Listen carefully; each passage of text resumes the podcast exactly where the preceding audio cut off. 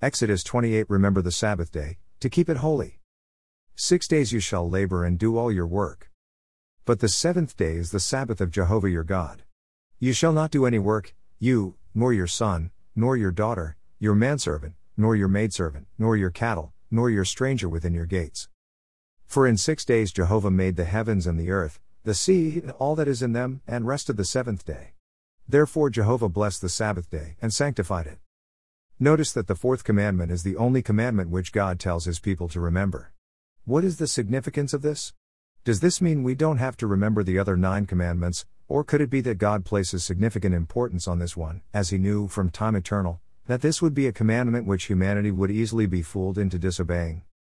The Sabbath day was established long before the rest of the commandments, being present right at the creation of mankind. It was blessed and made holy by God from the beginning of creation. It was not that God needed to rest that He established the Sabbath, but He knew man would need the Sabbath. He set it apart as a day on which we can rest from our daily work and focus on meeting with God, receiving an intimacy in our relationship with God, by honoring a set appointment He instituted.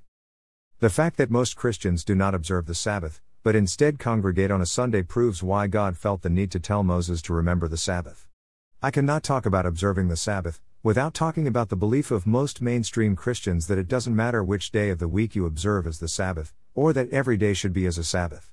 Let's just look at the truth according to the Word of God regarding these statements.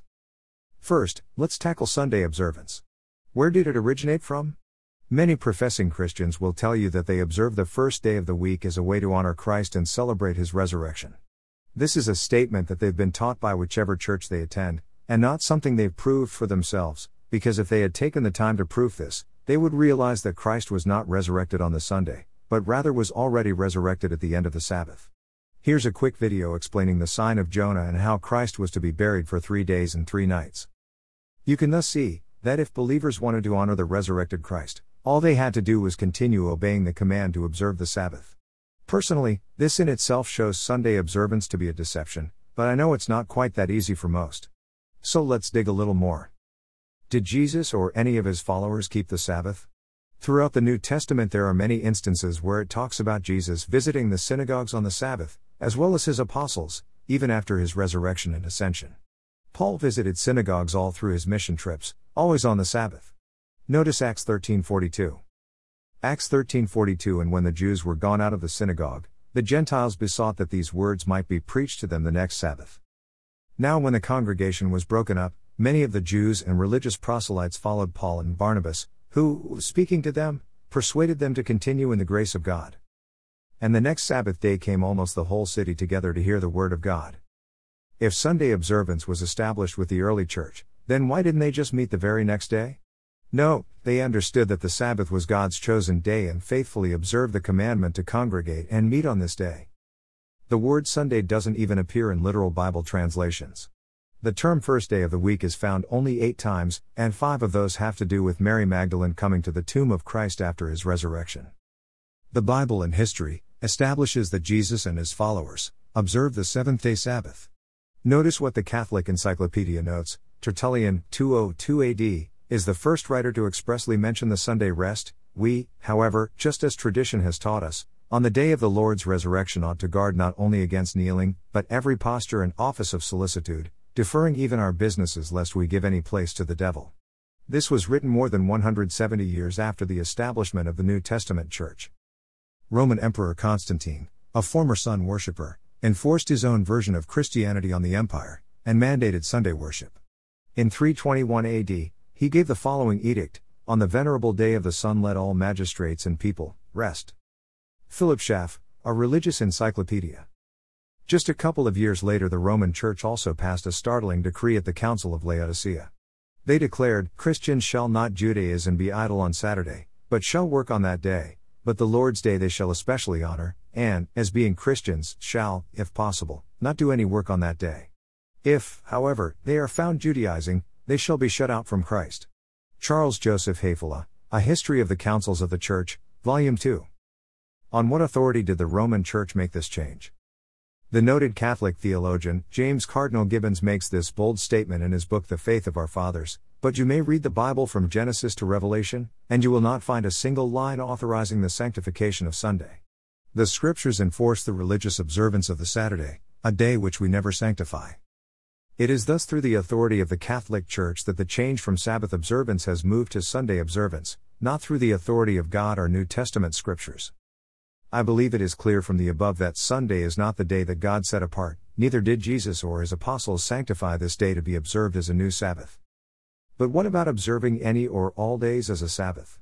Is this truly biblical? It is obvious that we cannot abstain from our daily work every day, so that in itself is a proof that we cannot observe every day as a Sabbath. But what of any day? If this was truly a possibility, then why do the majority of Christians keep the Sunday? A lot of Christians use the passage from Romans 14 5 6 to say that Paul refers to Christians being able to keep any day as the Sabbath. But let's note these verses in their context, and note that Paul doesn't use the word Sabbath once during this passage. Rom 14 to 5 One man esteemeth one day above another, another esteemeth every day alike. Let every man be fully persuaded in his own mind.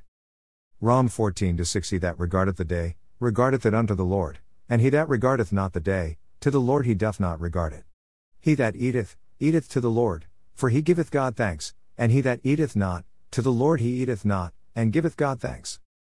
This passage is talking about new converts who were not yet spiritually strong and were intimidated and judged from abstaining from activities that were neither condemned nor commanded as part of the law of God. Notice verse 1. Romans 14 1 Him that is weak in the faith receive ye, but not to doubtful disputations. Romans 14 2 For one believeth that he may eat all things, another, who is weak, eateth herbs. Notice, the argument was about doubtful things. Observance of God's Sabbath is one of the Ten Commandments and was not a disputed issue. Would any of the other commandments be seen as a doubtful thing?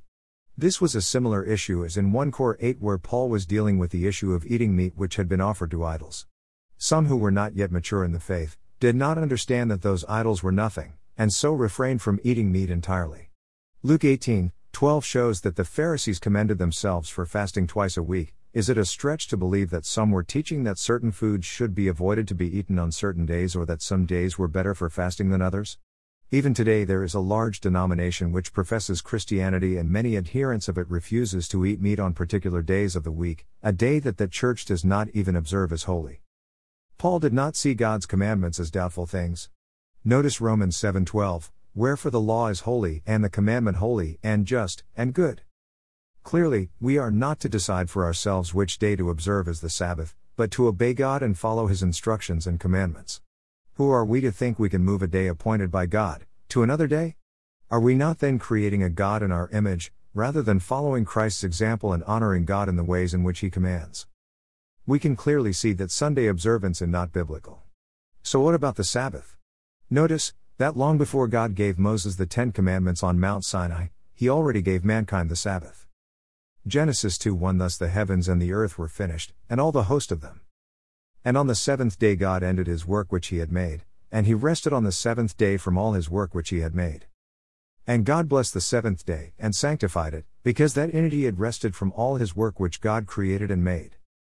He tells us to remember the Sabbath, clearly showing that there would be a tendency to forget this important day. Why should we remember it though? What else does God link to his Sabbath? Let's look at Exodus 31. From verse 13 dash. Exodus 31:13 Speak thou also unto the children of Israel, saying, Verily my Sabbaths ye shall keep, for it is a sign between me and you throughout your generations, that ye may know that I am the Lord that doth sanctify you. Ye shall keep the Sabbath therefore, for it is holy unto you, every one that defileth it shall surely be put to death, for whosoever doeth any work therein, that soul shall be cut off from among his people. Six days may work be done, but in the seventh is the Sabbath of rest, Holy to the Lord, whosoever doeth any work in the Sabbath day, he shall surely be put to death.